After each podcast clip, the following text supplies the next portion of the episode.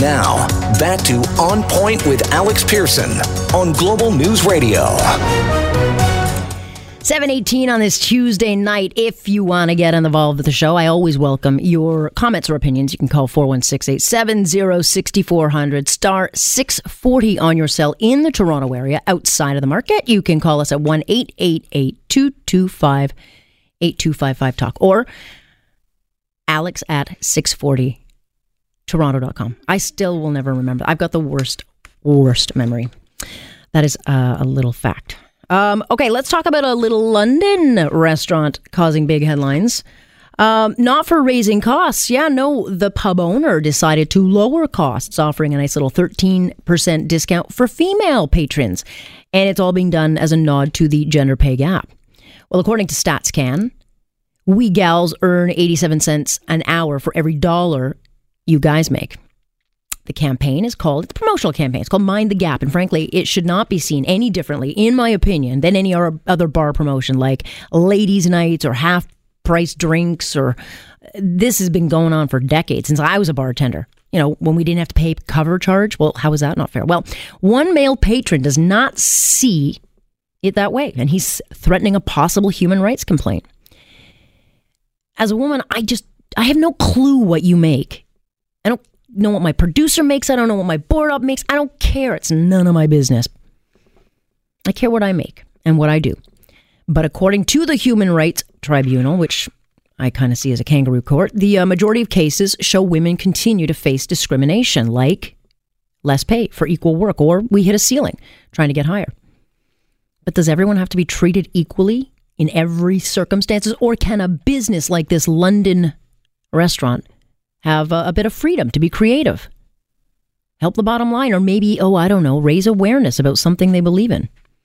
Let's ask the man himself, Mark Sherry. I hope I'm saying that right. He owns the Morrissey House. Hello. Hi, Alex. How are you? I'm good. I went on a bit of a rant. Um, uh, you know, th- this headline caught my eye um, because to me, there's always been a night or a promotional night dedicated to the ladies, and and in this one, you put it with a cause, correct? That's what we try to do. Um, yeah, I think I've been in the business for 28 years and um, in bars and in restaurants. And you're right, there's always been something along those lines.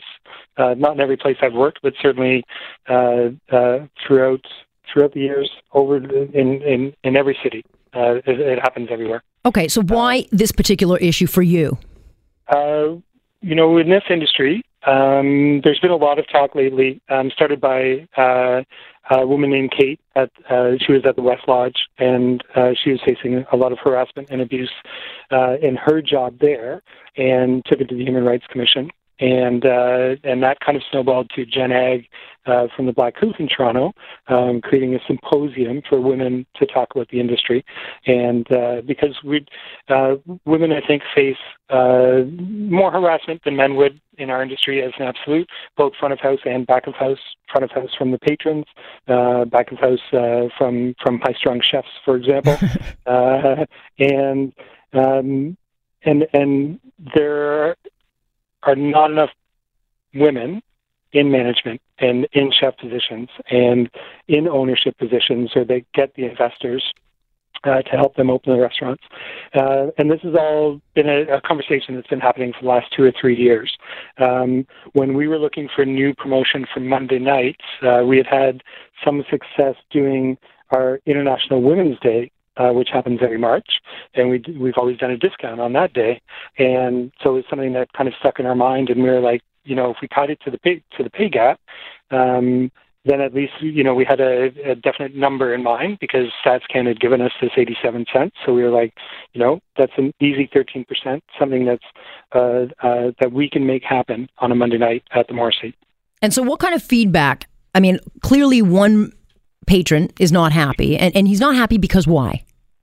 Uh, he thought uh, in the email that he sent me, uh, he said uh, that you can't fight discrimination with discrimination, um, and that while he understood what we were doing, uh, if we were to cease operation, or sorry, cease uh, uh, cease the the evening, um, cease the promotion, mm-hmm. that he would not go to the Ontario Human Rights uh, Commission. Oh wait, so you're being blackmailed?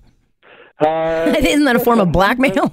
you know, it was funny because they, you know, it it it, it it's the conversation. It it, Yeah. it started the conversation. Um, so ironically, that was kind of what put this into the mainstream. That uh, because it really has kind of gone wild in the past two days, where the conversation has been amazing. Yeah. And so, what are you hearing in general now that this has become a headline and, and a debatable of whether or not this is a, a, a violation against men? I mean, what has the feedback been overwhelmingly? overwhelmingly positive.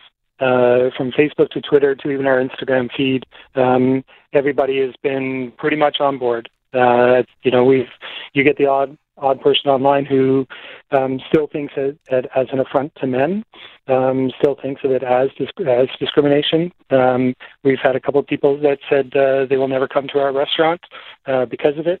Um, because we uh, are showing discrimination.